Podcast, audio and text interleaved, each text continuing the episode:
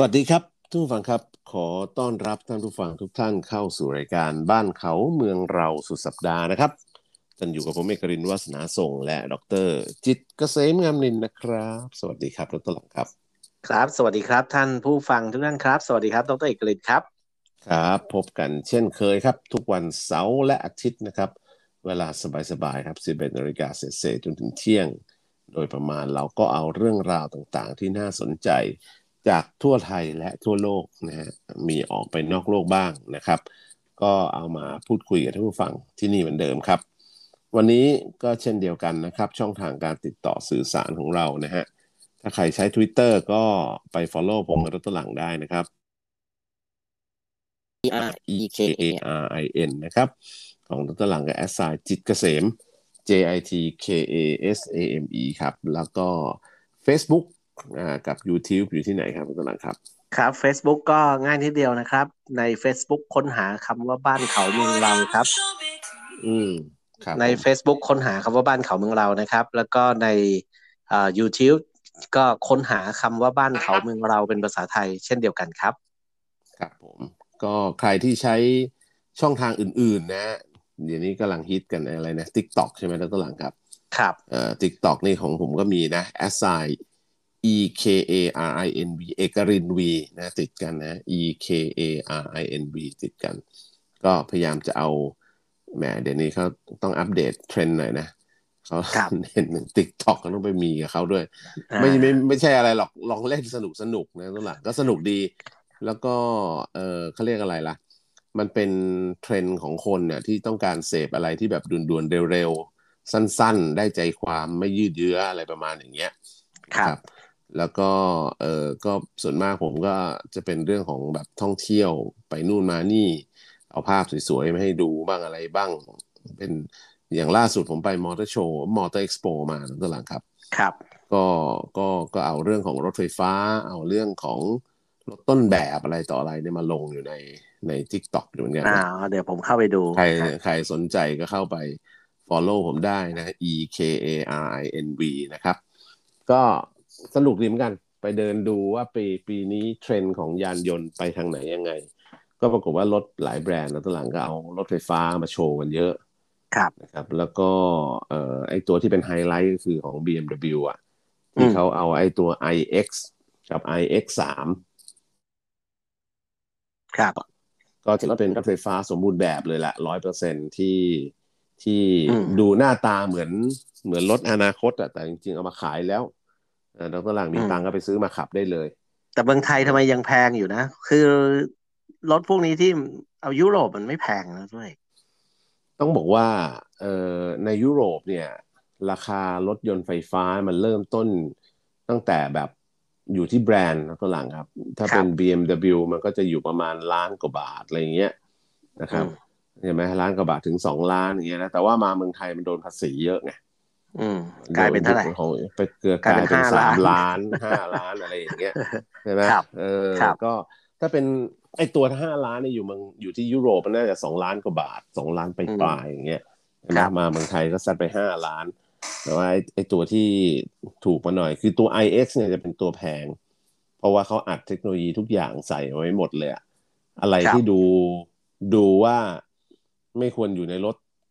ที่ขายปัจจุบันเขาเอาใส่เข้ามา เช่นไอ้กระจกที่แบบปรับสีได้อย่างเงี้ยนะตลังอืมคือกดปุ่มฟุบจากใสๆกลายเป็นฝ้าเป็นสี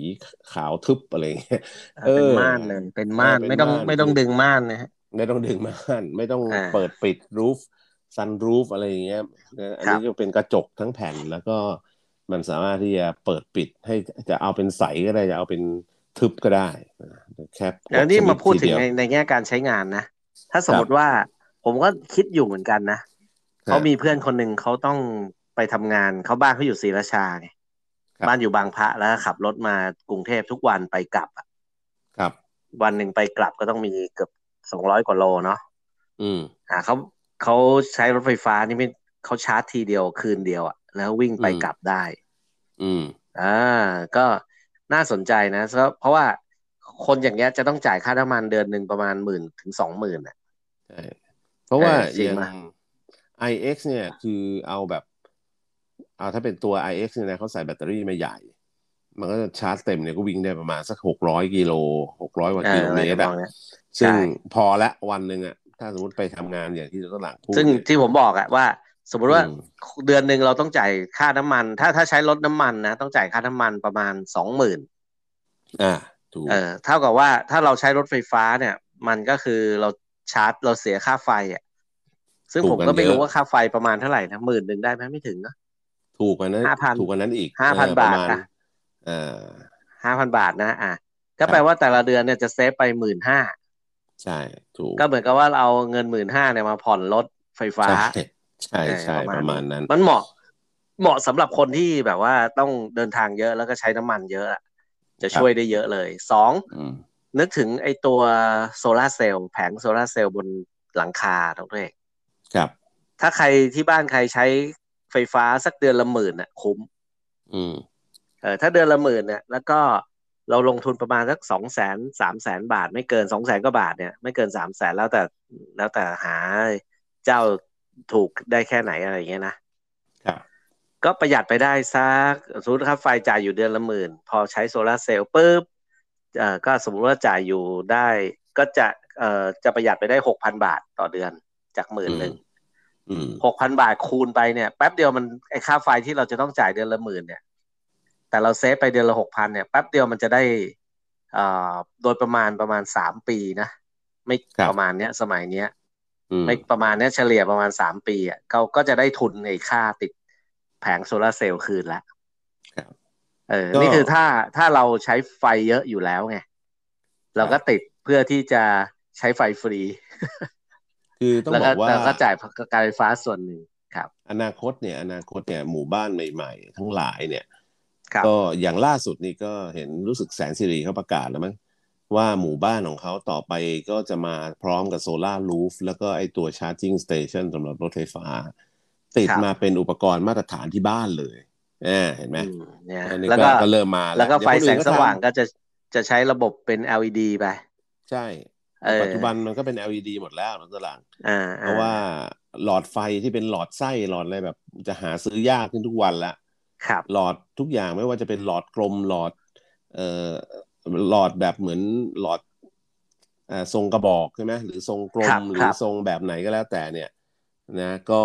ก็เป็น LED ไปหมดแล้วตอนนี้นะครับ บางเจ้านี่ขายเป็นแผ่นๆ คือไม่ได้เป็นหลอดแล้ว คือไม่ต้องมีหลอดเลยเป็นแผ่นแล้วเอาไปแปะอยู่ข้างบน หรือหรือเอาเอาไปแปะไว้ในโคมเดิมอะอืมนะมันก็สามารถจะเรืองแสงออกมากลายเป็นเหมือนหลอดไฟปกติได้เลยนะครัทั้งนั้นที่จริง ๆ มันมีแค่แผ่น circuit เอ่อเล็กๆ แผ่นเดียวอะไรอย่างเงี้ยเราไปแปะไว้บน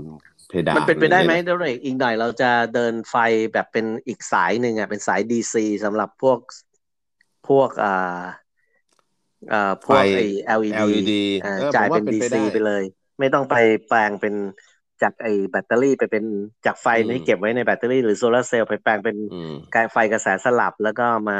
แปลงเป็น DC เพื่อจ่าย LED อีกทีอะไรอย่างเงี้ยนะถามว่าเป็นไปได้ไหม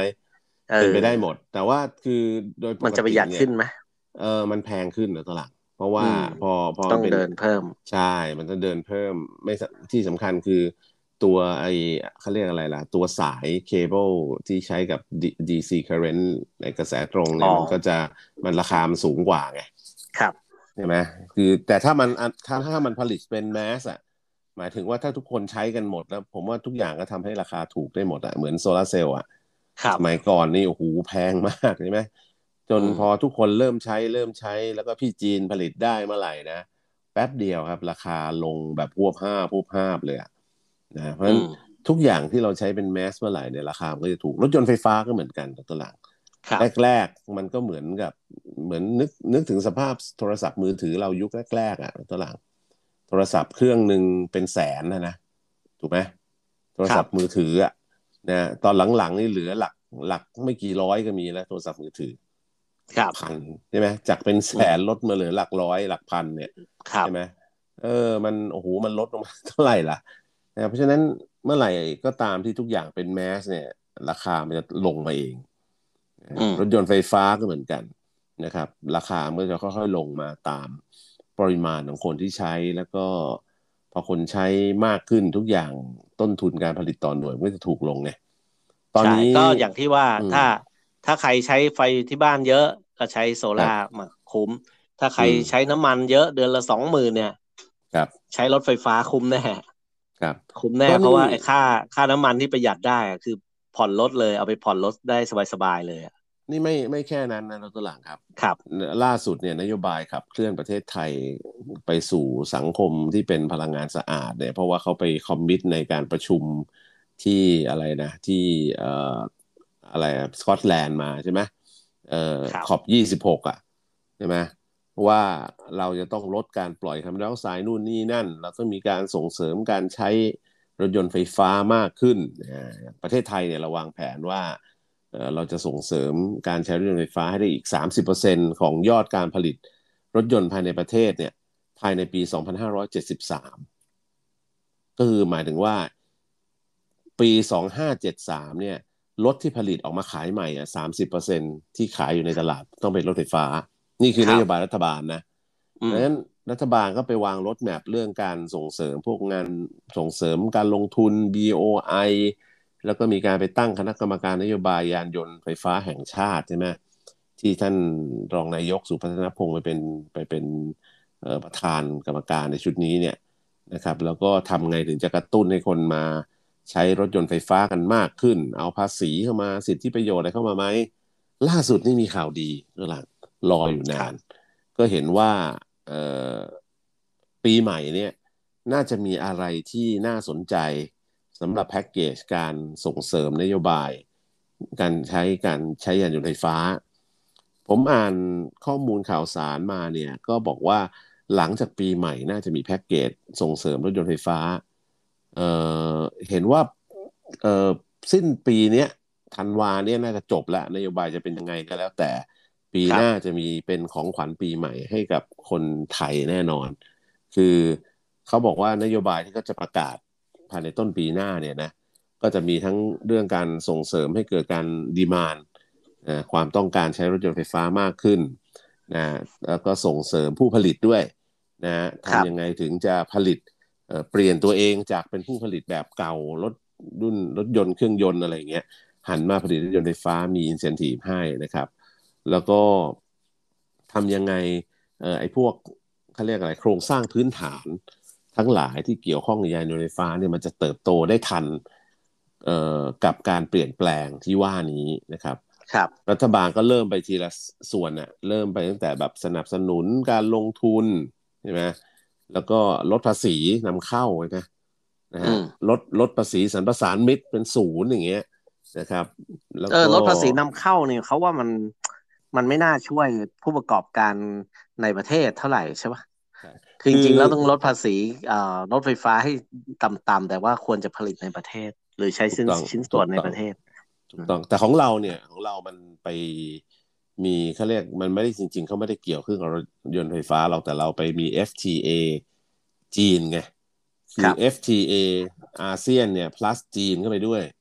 ใช่มไหมซึ่งเราก็กะว่าเราจะส่งอะไรไปขายเมืองจีน ปรากฏว่าจีนสามารถส่งอะไรมาขายเราได้ง่ายกว่าเอออ๋อ ก็ส่งรถไฟฟ้ามาอ่ใช่ถูกต้องนะฮะ เรากะจะส่งข้าวส่งเอ่อมันส่งยางอะไรไปขายเขา แต่เขานี่ส่งรถมาเป็นคันเลยฮะอืมนี่ก็เลยเป็นช่องโหว่ช่องโหว่ช่องว่างที่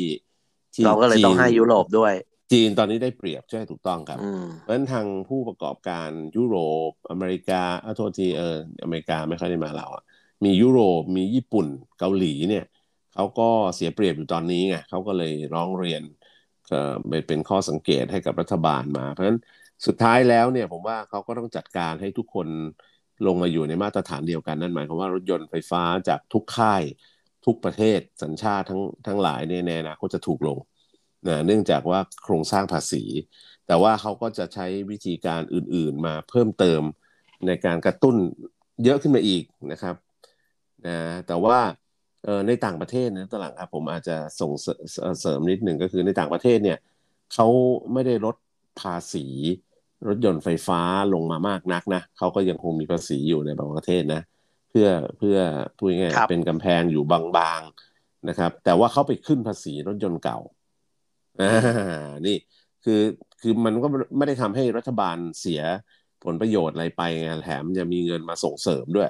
ส่งเสริมรถยนต์ไฟฟ้าได้ ก็คือนั่นคือยุโรปก็ไม่แต่อ่าของถูกไทยต้องเนี่ย ของไทยเราน่าจะเป็นว่า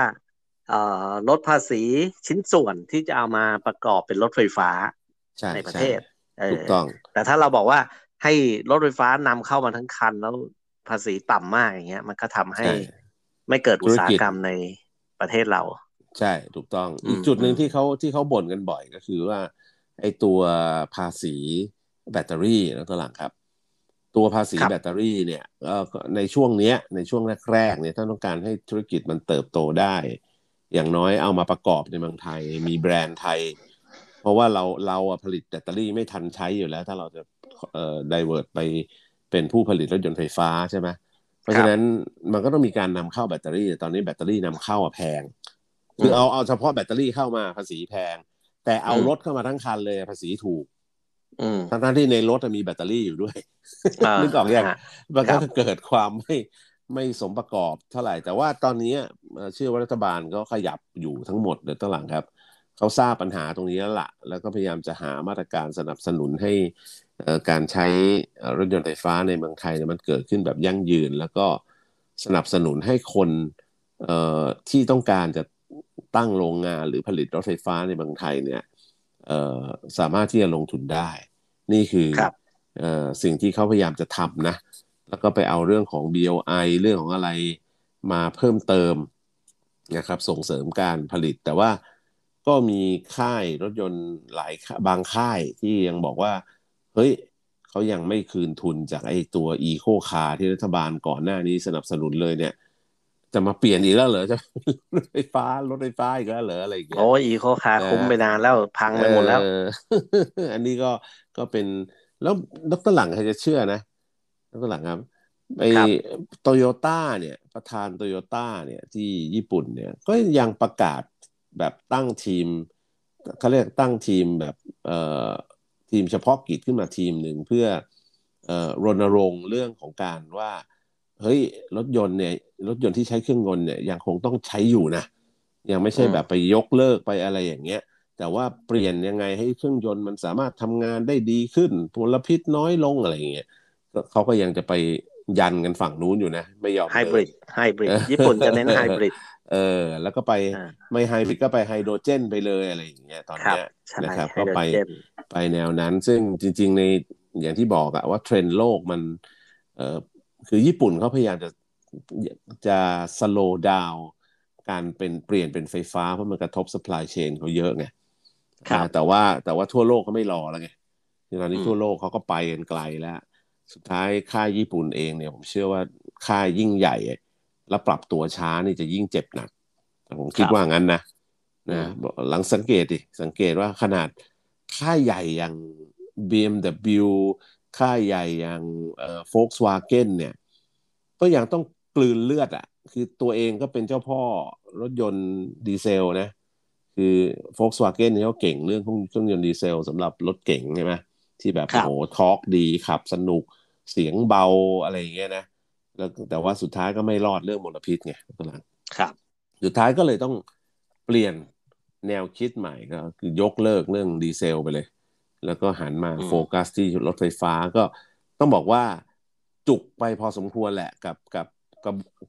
supply chain ทั้งหมดของเครื่องยนต์ดีเซลนี่โละทิ้งไปเลยตลาดอืมแล้วก็พยายามบิวไอ้ตลาด supply chain ใหม่ของรถยนต์ไฟฟ้าขึ้นมาใหม่ ซึ่งตอนเนี้ยก็เริ่มจะตั้งตัวได้ละ นะเขาโอ้เขาต้องต้องบอกว่าเขาตั้งตัวได้เร็ว ในขณะที่ครับญี่ปุ่นเองเนี่ย ตอนนี้ยังไม่ค่อยขยับเลยแล้วก็หลังมคือขยับช้ามากเออแปลกดีเหมือนกันนะ ในขณะที่จีนเองเนี่ยไปไกลกว่านั้นเยอะแล้ว แต่ที่มันน่าจะเป็นห่วงมากที่สุดคือเวียดนาม คือครับเวียดนามเนี่ยเขาไปไกลกว่าเราเยอะเลยนะต้นหลักครับมคือเขาเขาเอ่อทำมันมีบริษัทรถยนต์ที่วินฟาสไงต้นหลัง ซึ่งอืมเจ้าของวินฟาสเนี่ยเขาก็เป็นมหาเศรษฐีทำธุรกิจหลายอย่างเหมือน CP อย่างเงี้ยนะทำอสังหาทำโรงงานอุตสาหกรรมทำมอเตอร์ไซค์ทำรถยนต์ทำโรงงานอุตสาหกรรมอะไรหลายรูปแบบ แล้วรถยนต์เนี่ยเป็นหนึ่งในรายการผลิตก็คือบริษัทที่เขาตั้งขึ้น แล้วก็เอ่อโฟกัสไปที่รถยนต์ไฟฟ้าตัวนั้นครับ แล้วผมว่าเขาเป็นคนเป็นนักการค้าที่เก่ง คือเขารู้ว่า ถ้าเขาจะมาออกแบบรถยนต์เองอะยังไงมันก็เฉยคือยังไงมันก็ไม่ทันโลกอะ ครับตังแก้ปัญหาของตลาดครับ ก็ไปจ้างฟินินฟอริน่ามาออกแบบเลยตลาดอ่าเป็นใครออกแบบรถดังของของฝรั่งเศสอิตาลีเอออิตาลีอิตาลีแต่ออกแบบทุกทุกทุกประเทศอะออกแบบให้กับทุกที่ห้อใช่ ก็เอา Pininfarina มาออกแบบ โอ้โห สวยเลย ทั้งรถ SUV ทั้งรถเก๋งออกมานี่แบบ คือถ้าไม่บอกว่ารถเวียดนามเนี่ยดูไม่รู้อะ ครับ แล้วเขาก็ใส่เทคโนโลยีอะไรเข้าไปเต็มที่อะตลาดครับ สุดท้ายไม่ได้คิดจะขายในประเทศตัวเองนะ เอาไปขายยุโรปฮะนักตลาดไปเปิดตัวในยุโรปปรากฏว่า เออเฮ้ยคิดใหญ่ global เขาเลยคิดแบบ global ใช่ใช่ใช่เขาไม่ได้สนใจตลาดในประเทศเท่าไหร่เลย เขามองว่าผลิตรถยนต์ได้ แล้วก็รถยนต์ที่มีคุณภาพ แล้วก็ใช้ skill ที่เขามีอยู่ในประเทศนี่แหละผลิต และส่งออกไปขายยุโรป เพราะว่ายุโรปต้องการรถยนต์ไฟฟ้านะตลาดเห็นไหมครับคือติ้ง global จริง ๆอะแล้วก็เออวิสัยทัศน์นี่ขาดมากคือสร้างแบรนด์ของตัวเองอืแล้วเขาก็ทำสำเร็จนะ ผมว่าตอนนี้ใครพูดถึงวินฟาสก็รู้จักเออเออนี่มันรถยนต์เวียดนาม ในขณะประเทศเรามองซ้ายมองขวายังหาแบรนด์ไทยไม่เจอเลยนะครับ แต่ว่าก็มีแบรนด์ไทยที่เป็นแบรนด์รถยนต์ไฟฟ้าคือ EA บริษัทเพื่อนรถตลังอะพี่สมโพธอะนะวันก่อนที่ผมเดินเจอแกตอนนี้เขาไปเน้นพวกรถบัสรถบรรทุกแล้วใช่ใช่ใช่รถบัส เพราะว่ารถเอ่อส่วนบุคคลเนี่ยคนไทยไม่ค่อยชอบของไทยเท่าไหร่ ใช่ใช่แต่ว่าก็วันก่อนที่ผมเจอแกที่งาน Motor Expo ฮะก็ยืนคุยกับแกอยู่พักใหญ่เลยแหละนะพี่สมโภชน์แกก็ไปเดินดูรถยนต์ไฟฟ้าหลายแบรนด์ในในในเอ่อ งานนะนะแล้วก็มีโอกาสพูดคุยกัน ผมก็ถามแกอัปเดตถึงเรื่องว่ารถยนต์รถเก๋งนี่พี่ยังจะเดินต่อไหมแกบอกว่าตอนนี้เนี่ยต้องรอตลาดให้มันโตอีกนิดหนึ่งเพราะว่าถ้าแกไปเน้นรถเก๋งตอนนี้เนี่ยไม่ยังสู้กับค่ายใหญ่ไม่ได้ เพราะว่าคนไทยอาจจะยังไม่ perception ยังไม่รับเรื่องของรถยนต์ไฟฟ้าของคนไทยเท่าไหร่นัก แต่ว่ารถบัสนี่แกไปไกลแล้วแกไปรถทรัครถบัสอะไรอย่างเงี้ยคือตลาดมันกว้างกว่า แล้วก็เป็นตลาดที่ควบคุมระยะทางการวิ่งได้ดีกว่า แกก็ไปเน้นเรื่องของการชาร์จเร็วอะไรต่างๆ ของระบบรถแกเนี่ย ก็ปีใหม่นี้คงจะได้เห็นรถเยอะมากของ EA ออกมานะครับ แล้วก็อัปเดตข่าวอีกนิดนึงสั้นๆ เรื่องของบริษัทพนัทตลาดครับพนัทเนี่ยเออเป็นบริษัทที่เราเห็นมาตั้งแต่เด็กอะที่หยุดติดอยู่ท้ายรถพ่วง รถสิบล้อทั้งหลาย P A N U S สัญชาติพนัทนิคมปะเออใช่ถูกต้อง โรงงานอยู่พนัทนิคมชลบุรีอะครับครับ อันนี้ก็เป็นบริษัทคนไทยแล้วก็เอ่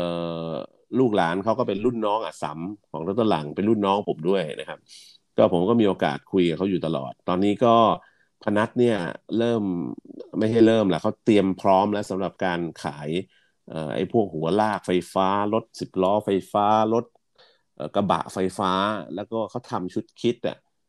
ดีไซน์ไว้หมดเรียบร้อยแล้ว พร้อมจะคอนเวิร์ตรถเก่าให้เป็นรถยนต์ไฟฟ้าได้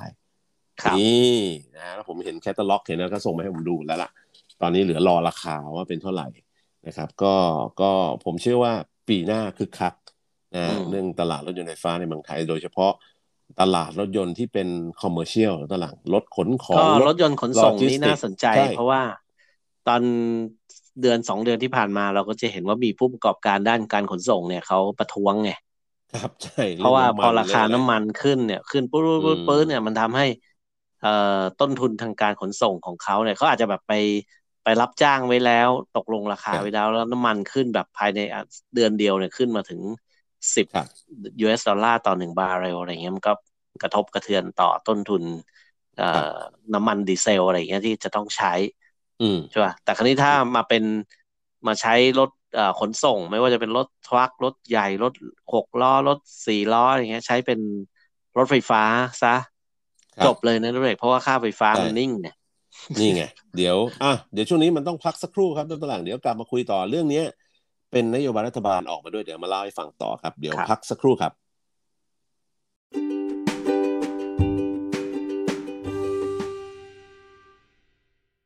สวัสดีครับ ท่านผู้ฟังครับ ขอต้อนรับกลับสู่ช่วงที่สองนะฮะกับรายการบ้านเขาเมืองเราสุดสัปดาห์ครับท่านสองดร จิตเกษมงามนินนะครับ สวัสดีครับท่านผู้ฟังครับ ครับ สวัสดีครับ ท่านผู้ฟังอีกรอบนะครับ สวัสดีครับดรเอกรินครับ ครับแหมกลับมาคุยกันต่อเมื่อกี้กำลังสนุกเลยนะตอนนั้นว่าตอนนี้เราคุยกันเรื่องของรถยนต์ไฟฟ้าในตลาดทั่วโลกเนี่ยมันแบบมันไปกันเร็วมากพอสมควรเลยแหละ โดยเฉพาะในตลาดยุโรปเนี่ยเขาไปก่อนเราไกลแล้ว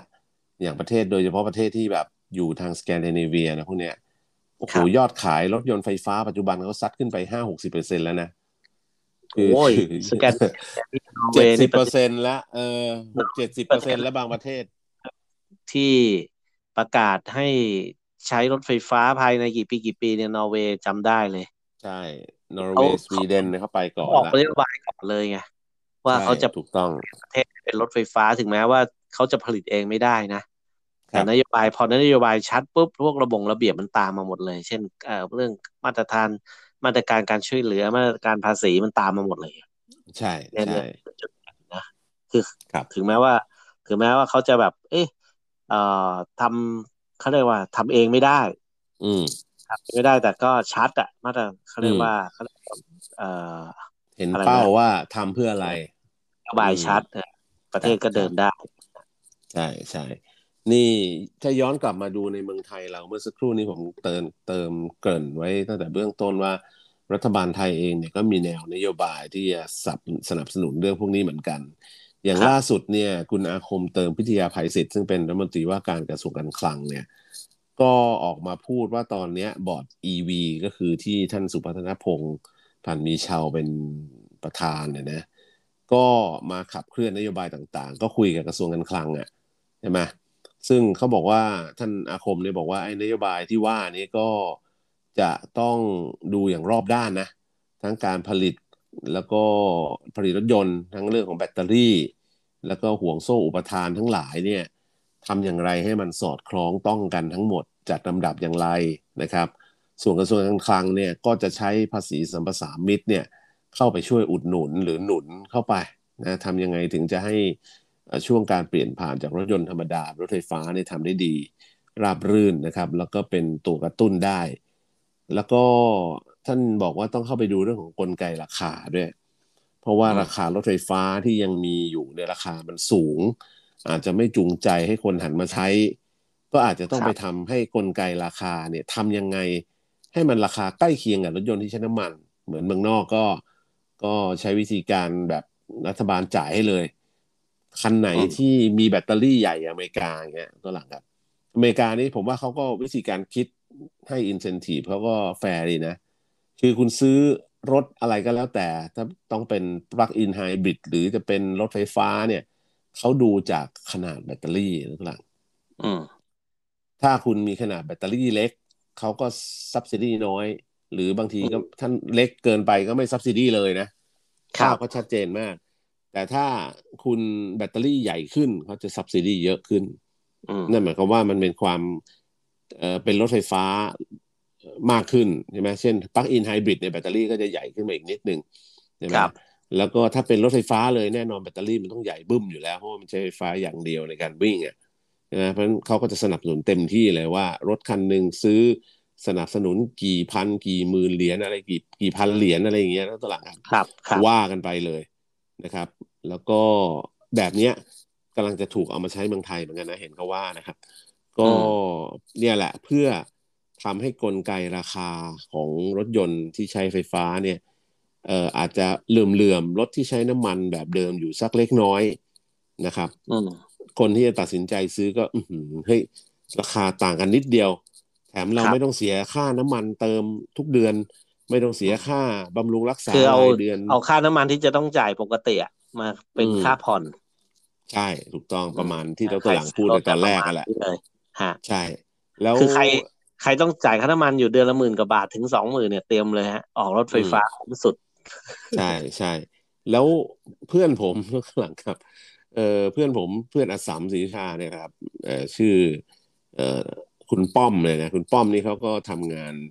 ให้กับบริษัทมาม่าเลยนะครับแล้วเขาก็วิ่งทำงานอยู่แถวแถวบ้านนั่นแหละ ไม่ค่อยไกลมากก็ก็แกก็ไปซื้อ เนื่องสงสัยฟังรายการผมมากตอนหลังครับ แกก็อิน แกจะเปลี่ยนรถใหม่พอดีก็เลยไปซื้อรถเอ่อไฟฟ้ามาเลย รถ MG EP อะที่เป็น Station Wagon น่ะครับนะครับ ก็ปรากฏว่าบริษัทเขาก็แบบมีการสนับสนุนมี ตัดติดตั้ง charging station กลางคืนก็เสียบปลั๊กชาร์จที่บ้านอะไรเงี้ยอืมทำไปทำมาโอ้โหประหยัดไปมหาศาลมากรถตัวหลังก็นั่นแหละผมที่เพื่อนผมบอกว่าเออรุ่นนี้เลยที่เพื่อนผมขับ ครับอ่าขับเอ่อเนี่ยกรุงเทพศรีราชาไปกลับสบายเลยอะไม่ต้องเออเติมน้ำมัน ใช่ แล้วราคารถรุ่นอย่างที่ผมบอกอะ MGEP เนี่ยถ้าทำราคาไม่ถึงล้านอะอืมเก้าแสนไปปลายๆอย่างเงี้ยตัวหลังครับใช่ไหมครับก็ ก็ถือว่าเอาในมุมผมผมมองว่าเออราคามันก็สมเหตุสมผลนะ แล้วก็ก็เออมันถือว่าเป็นรถที่ได้รับความนิยมในยุโรปด้วยนะ ใครจะครับเชื่อว่ารถรุ่นเนี้ยขายดีในยุโรปตัวหลังอืมแวร์กอนใส่จากพับเบาะใส่จักรยานได้อะไรแบบที่ตัวหลังชอบนะอืมแล้วก็เป็นไฟฟ้าร้อยเปอร์เซ็นเออ สงสัยขดีผมต้องขายดีสงสัยผมต้องหาสักคันตอน เออ เพราะว่าใช่ทุกวันนี้ทุก ไอ้ทุกสัปดาห์เนี่ยก็จะต้องมีขับรถไปชนบุรีอะอืม ไปเพื่อปั่นไปจักรยาน ปั่นจักรยานใช่ไหมโอ้โหค่าน้ำมันอืมนี่ก็ เออคือเยอะเหมือนกัน อืม เราแต่ว่าอุตส่าห์ก็เอาจะอะไรนะอุตส่าห์จะรักโลกไปปั่นจักรยานนี่ แต่ใช่เสียค่าน้ำมันไปบานเลยกว่าจะไปใช่ปั่นจักรยานใช่ได้ใช่มันไม่คุ้มกันนะครับซื้อเลยแต่ครัถ้าบคุณถ้าได้รถไฟฟ้านี่โอ้โหเท่ากับไปฟรีเลยนะใช่ใช่แล้วนี่เออ คุณอาคมก็ยังบอกนะครับว่ารัฐบาลเนี่ยเออเป้าหมายคือต้องการจะส่งเสริมรถอีกกลุ่มหนึ่งคือรถปิกอัพกหลังครับเดิมเป็น Product Champion ของเรานะฮะทำยังไงให้เป็นปิกอัพไฟฟ้า เรื่องนี้สำคัญอืมแล้วก็ที่ครับผมเกริ่นไปเมื่อตอนที่ท้ายๆช่วงที่หนึ่งนะครับว่าบริษัทไทยเนี่ย ตอนเนี้ยอย่างอืมพนัทอย่างเงี้ยกับอีกหลายบริษัทเนี่ยนะตอนเนี้ยเออเขาก็เอ่อ รวมถึงบริษัทอะไรนะไทยรุ่งใช่ไหมเอ่อครับไทยรุ่งยูเนียนคาอะไรเนี่ยนะครับเขาก็โฟกัสเรื่องนี้อยู่เยอะมากอืมหลังอืมแล้วอย่างที่บอกอะเราเป็นเจ้าพ่อเป็น Product Champion เรื่องรถกระบะถ้าเราเอาระบบไฟฟ้ามาประกบเข้าไปด้วย แล้วก็ตัวถังตัวถังช่วงล่างเราผลิตได้เองที่แทบจะหมดอยู่แล้วอะตัวหลังอืมเหลือแค่เครื่องยนต์สมัยก่อน เราต้องเอาเครื่องยนต์ part ของเครื่องยนต์นำเข้ามาบ้างใช่ไหมเพราะเราครัเราบไม่ได้ผลิตเองทั้งหมด แต่ว่าเอ่อถ้าเป็นไฟฟ้าเนี่ยตัวมอเตอร์ไฟฟ้าระบบขับเคลื่อนอะไรทั้งหลายเนี่ย เราแทบจะผลิตเองได้เมืองไทยเกือบจะครบแล้วมอเตอร์ก็ผลิตได้ไอตัวชุดควบคุมพวกเอ่อชุด drive พวกอะไรเงี้ยเมืองไทยเราก็ผลิตได้นะ ตอนนี้ก็ครับขาดแต่แบตเตอรี่ครับทุกหลังอืมเพราะฉะนั้นในช่วงแรกเนี่ย ถ้าลดภาษีนำเข้าแบตเตอรี่แล้วนำเข้ามาก่อนเพื่อผลิตรถให้ได้ก่อนแล้วกำไรที่ได้ก็เอาไปตั้งโรงงานแบตเตอรี่ผลิตมันในเมืองไทยเลย นะอืมเพราะฉะนั้นอนาคตเนี่ยไอตัว Product Champion กระบะไฟฟ้าเนี่ย ผมว่ามันจะเติบโตสูง เพราะว่าในต่างประเทศแล้วตอนหลังลองดูไอ้บริษัท ชื่อ Rivian ครับ Rivian เนี่ยเป็นรถกระบะเอ่อไฟฟ้าที่โอ้โหเปิดตัวมาหลายปีแล้วแต่ยังไม่ขายสักทีอืมก็ระระดมทุนนู่นนี่โอ้โหจนกระทั่งรีเวียนเนี่ยเข้าตลาดหลักทรัพย์เนี่ยยังไม่ได้ขายรถสักคันเลยนะตอนหลังครับ อืม เออ ประหลาดดีไหม ระดมใช่ทุนจนกระทั่งแบบมีเงินสร้างโรงงานใหญ่โตมโหฬารแล้วก็ทำการตลาดไปล่วงหน้า ยอดจองรถเพียบเลย แล้วก็สามารถเอาเข้าตลาด IPO ไปเรียบร้อยแล้วแต่ยังไม่ได้ขายรถเลยนะ แล้วมูลค่าบริษัทเขาหลังจากเข้าตลาดแล้วเนี่ยใหญ่กว่า Ford ใหญ่กว่า MG กันตลาดครับอืมใครจะเชื่อ ใครจะครับผลิตรถกระบะไฟฟ้าอย่างเดียวเนี่ยตลาดใช่ใช่เออมันแล้วเราก็ตดอย่าลืมมองไปที่ตุ๊กตุ๊กด้วยนะ ถูกต้องถูกอ่าต้องตุ๊กตุ๊กไฟฟ้าจักรยานไฟฟ้าเนี่ยใช้เยอะมาก ตอนนี้ที่เนี่ยเมืองจีนอืมที่ยุโรปเนี่ยผลิตจักรยานไฟฟ้านะ ใช่ คันหนึ่งเนี่ยเยอะเลยต้องมีประมาณสามสี่แสนสามแสนรถดีๆนะ ผมว่าคาดว่ากลางๆก็สองแสนผมว่ามาผลิตแต่เมืองไทจียนเนี่ยถูกกว่าเยอะ จีนเนี่ยผลิตได้อยู่ประมาณหนึ่งแสนอืม ถูกต้อง เออเออถ้าแบบถูกๆก็มีหลักแบบไม่ถึงแสนเนี่ย เห็นปะแล้วบางคนไม่เข้าใจว่า เอ๊ะทำไมจักรยานมันก็คือจักรยานแล้วทำไมต้องเป็นไฟฟ้าอีกนะเห็นไหมผมว่าคือใช้มอเตอร์ในการผ่อนแรงคือเราก็ยังต้องปั่นอยู่นะ ถูกต้องปั่นอยู่เพียงแต่ว่าพอจักรยานเนี่ยพอมันมันมีเซ็นเซอร์มันตรวจจับว่าเราเนี่ยปั่น ปั่นอืมปุ๊บเนี่ยมันจะมีให้เลือกว่าเราจะให้มอเตอร์ไฟฟ้าช่วยเราแค่ไหน ครับ ช่วยร้อยเปอร์เซ็นเลยก็กลายเป็นรถไฟฟ้าเลย ไม่ต้องปั่นเลย คือขยับอืมขาปุ๊บมันไปมันออกตัวเลยไงมอเตอร์ทำงานใช่แต่ว่ามันก็จะกินพลังงานในแบตเราก็จะไปได้ไม่ไกล อืม กับสองคือเราออกแรงนะห้าสิบเปอร์เซ็นมอเตอร์ช่วยห้าสิบเปอร์เซ็นหรือเราออกแรงยี่สิบเปอร์เซ็นมอเตอร์ช่วยแปดสิบเปอร์เซ็นหรืออะไรเงี้ยอืมอ่าถ้าถ้าเข้าใจเอ่อรถดีเนี่ย เราก็จะบริหารเรื่องการใช้เอ่อพลังงานจากแบตเตอรี่ เราก็จะดีไซน์ได้ว่า เออถ้าเราใช้อย่างประหยัดเนี่ย เราให้มอเตอร์ช่วยบางส่วนเราออกแรงบางส่วนเนี่ย เราก็จะสามารถปั่นจักรยานไปได้ไกลมากกว่าเดิมอะไรเงี้ยได้ไกลกว่าเดิมเยอะเลยนะตอนแรใช่กครับใช่เออเรียกว่าปั่นข้ามจังหวงจังหวัดกันสบายเลยอะนะก็ที่ผมปั่นกันเนี่ยคือจักรยานไฟฟ้าคันหนึ่งแต่ว่าเออออกต้องออกแรงด้วยนะ ครึ่งครึ่งๆนะทุกเรกครับครับเอ้ยออกแรงเองสี่สิบอะอืมแล้วอืมออกแรงเองสามสิบเปอร์เซ็นไฟฟ้าช่วยเจ็ดสิบเนี่ย อืม แล้วเราปั่นจากชนบุรีไปจันทบุรีกัน ครับ ปรากฏว่าต้องเปลี่ยนแบตสามครั้งอ๋อเหรอโอ้โหคือคือหมดหมดด้วยเหตุเพราะว่าแบตเตอรี่เออเออติดจักรยานมันใหญ่มากไม่ได้ไงมันหนัก ใช่ใช่มันเป็นเล็กๆเป็นกระเพบราะอกฉะนั้นมอเตอร์ก็หนักพออยู่แล้วก็จักรยานเอาแบตเตอรี่ปีมันก็จะหนักไงครับแล้วรถจักรยานไฟฟ้าเนี่ย ก็จะน้ำหนักจะอยู่ประมาณสักสิบเกือบยี่สิบกิโลอะ กรัมอืมอืมในขณะที่รถจักรยานเสือหมอบอย่างที่พวกผมปั่นกันอยู่เนี่ยอยู่ที่ประมาณสักเจ็ดแปดกิโลกรัมเองเจ็ดกิโลใช่อืมอ่าแต่ว่าต้องใช้ขาเราร้อยเปอร์เซ็นต์ครับเนี่ยเราก็ไปด้วยกัน ก็อืมคนเอ่อคนก็ใช้เอ่อต้องอย่างที่บอกอะร้อยห้าสิบกิโลแล้วชนบุรีบ้านบึงไปจันทน์นะครับเพื่อนผมต้องเปลี่ยนแบตเตอรี่สองสามครั้ง อืมครับ ครับเนี่ยอะต้องมีรถกระบะ เดี๋ยวต้องมีรถกระบะเออขนแบตเตอรี่ไปรอเอาอะมากลับมาที่เรื่อคงรับของการผลิตรถยนต์ไฟฟ้าในเมืองไทย เออ อันนี้เป็นเป็นเซอร์ไพรส์ผมเหมือนกันนะตัวหลังครับ ตอนแรกคิดว่าจะช้าเพราะตอนแรกเอ่อค่ายจีนเนี่ยเขามาก่อนแล้วเขาประกาศว่าเขาจะมาลุยเข้ารถไฟฟ้ามาขาย แต่เขาไม่ได้มาขายอย่างเดียวไม่ได้เอา คือไม่ได้กะ import เข้ามาอย่างเดียว แต่ว่าเอ่อ จะ import เข้ามาได้เนี่ยต้องมีแผนตั้งโรงงานผลิตในเมืองไทยด้วยตอนหลังมันถึงจะได้ incentive เรื่องภาษีเพราะฉะนั้นสุดท้ายจีนก็จะมาตั้งโรงงานผลิตในเมืองไทยใช่ไหมอันนี้เป็นแบบการประกาศก้าวแรกของจีนนะก็บริษัท Great Wall Motor บริษัทอะไรต่างๆ ก็เริ่มประกาศใช่ไหม MG อย่างเงี้ยนะเขาก็ประกาศเดินหน้า แต่บริษัทที่ผมเอ่อเซอร์ไพรส์มากคือบริษัทโฟล์กสวาเออโทษที Mercedes-Benz แล้วตัวหลังครับ ล่าสุดเนี่ยเอ่อคุณโรลันด์ โฟลเกอร์ ซึ่งเป็นประธาน Mercedes-Benz ประเทศไทยเนี่ยก็ออกมาประกาศเลยว่า เดี๋ยวแกกำลังจะเอ่อตอนนี้คือเริ่มเอารถไฟฟ้า 100%เข้ามาจำหน่ายในเมืองไทยแล้ว โดยเอาไอ้ EQS เข้ามาเป็นรุ่นแรกนะแล้วก็ในงาน Motor Expo นี่ผมก็ไปดูมาแล้วสวยดี เป็นรถไฟฟ้า 100%เลยแบบโอ้โหข้างในจอเจออะไรไฮเทคมากเลยเดี๋ยวตารางครับแล้ว เขาเอา EQS 400 plus มามาโชว์ในงาน แต่ว่าไอ้ตัวที่เขาผลิตขายในเมืองไทยเนี่ย จะมาตั้งลายผลิตในเมืองไทยคือ EQS 500 นะถ้าผมจำไม่ผิดนะอืมก็คือเป็นรถยนต์เอ่อ luxury อะที่เป็นไฟฟ้า100%เหมือนเบนซ์500อย่างเงี้ยแต่เป็นเป็นครับเบนซ์500ไฟฟ้าอย่างเงี้ยนะประมาณนั้น แต่เขาใช้รหัส EQ เนี่ยเป็นตัวเป็นตัวบอกว่ามันคือรถไฟฟ้า100%ครับ แล้วก็เรียกว่าใส่ อะไรที่ว่าไฮเทคทั้งหลายพี่แกจับใส่เข้าไปหมดอะในรถไฟฟ้า ซึ่งมันทำให้ตลาดรถไฟฟ้ามันข้ามไปอีกคลาสหนึ่งคือไปอีก sector หนึ่งเลยคือ เน้นความไฮเทคเน้นความเป็นเทคโนโลยี แล้วก็เป็นมิตรสิ่งแวดล้อม แล้วก็ประกาศผลิตในเมืองไทยโดยใช้โรงงานของเอ่อบริษัทธนบุรี Energy Storage Manufacturing เนี่ย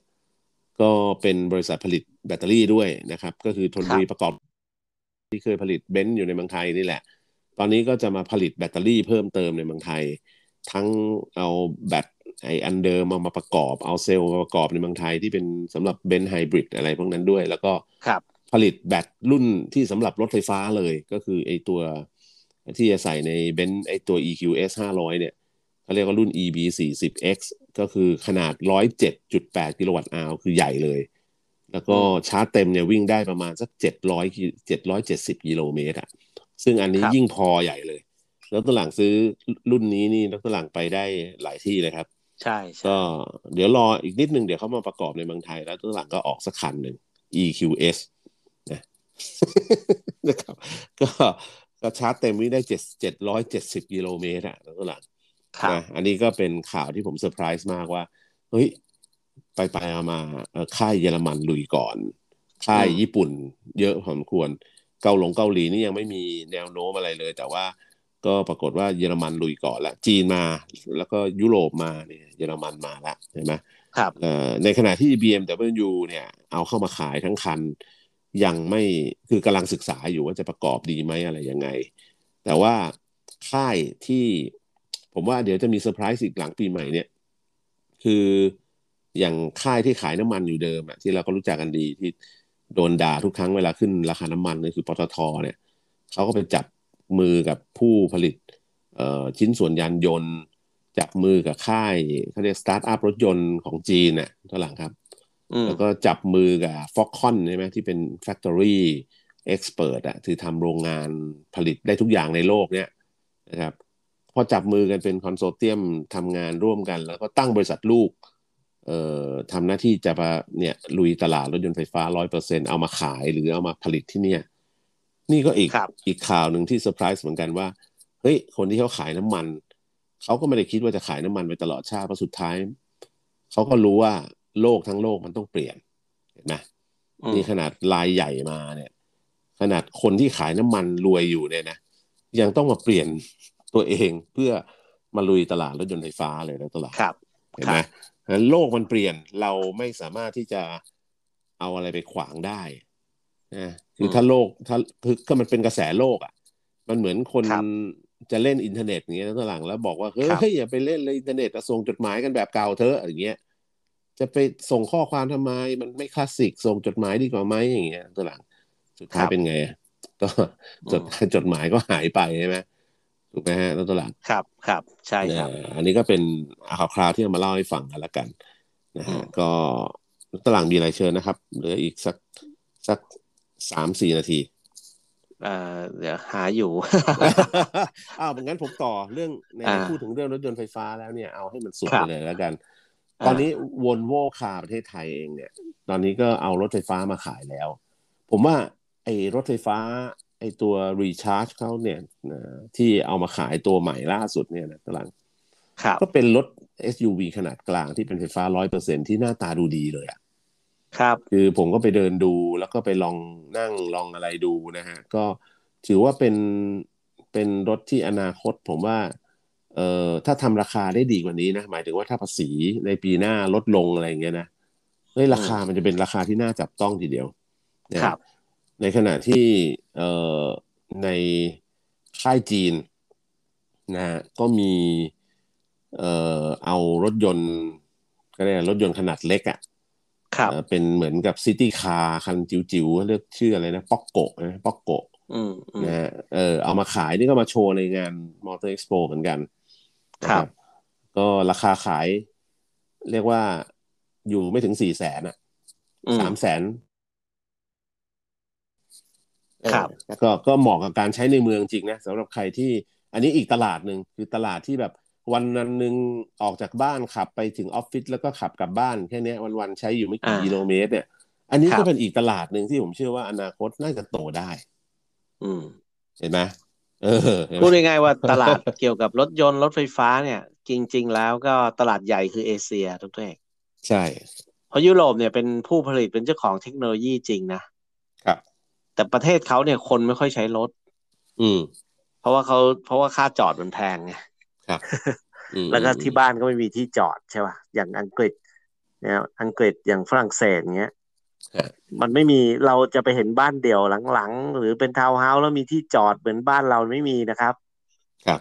นะเขาตึกอย่างเช่นตึกที่เป็นทาวน์เฮาส์เนี่ยเขาเช่าเป็นชั้นๆเช่าเป็นห้องเลยครับ คือเขาแบ่งเช่าอะหลังหนึ่งเนี่ยอยู่กันทีสิบครอบครัว แปดครอบครัวนะคือแบ่งซอย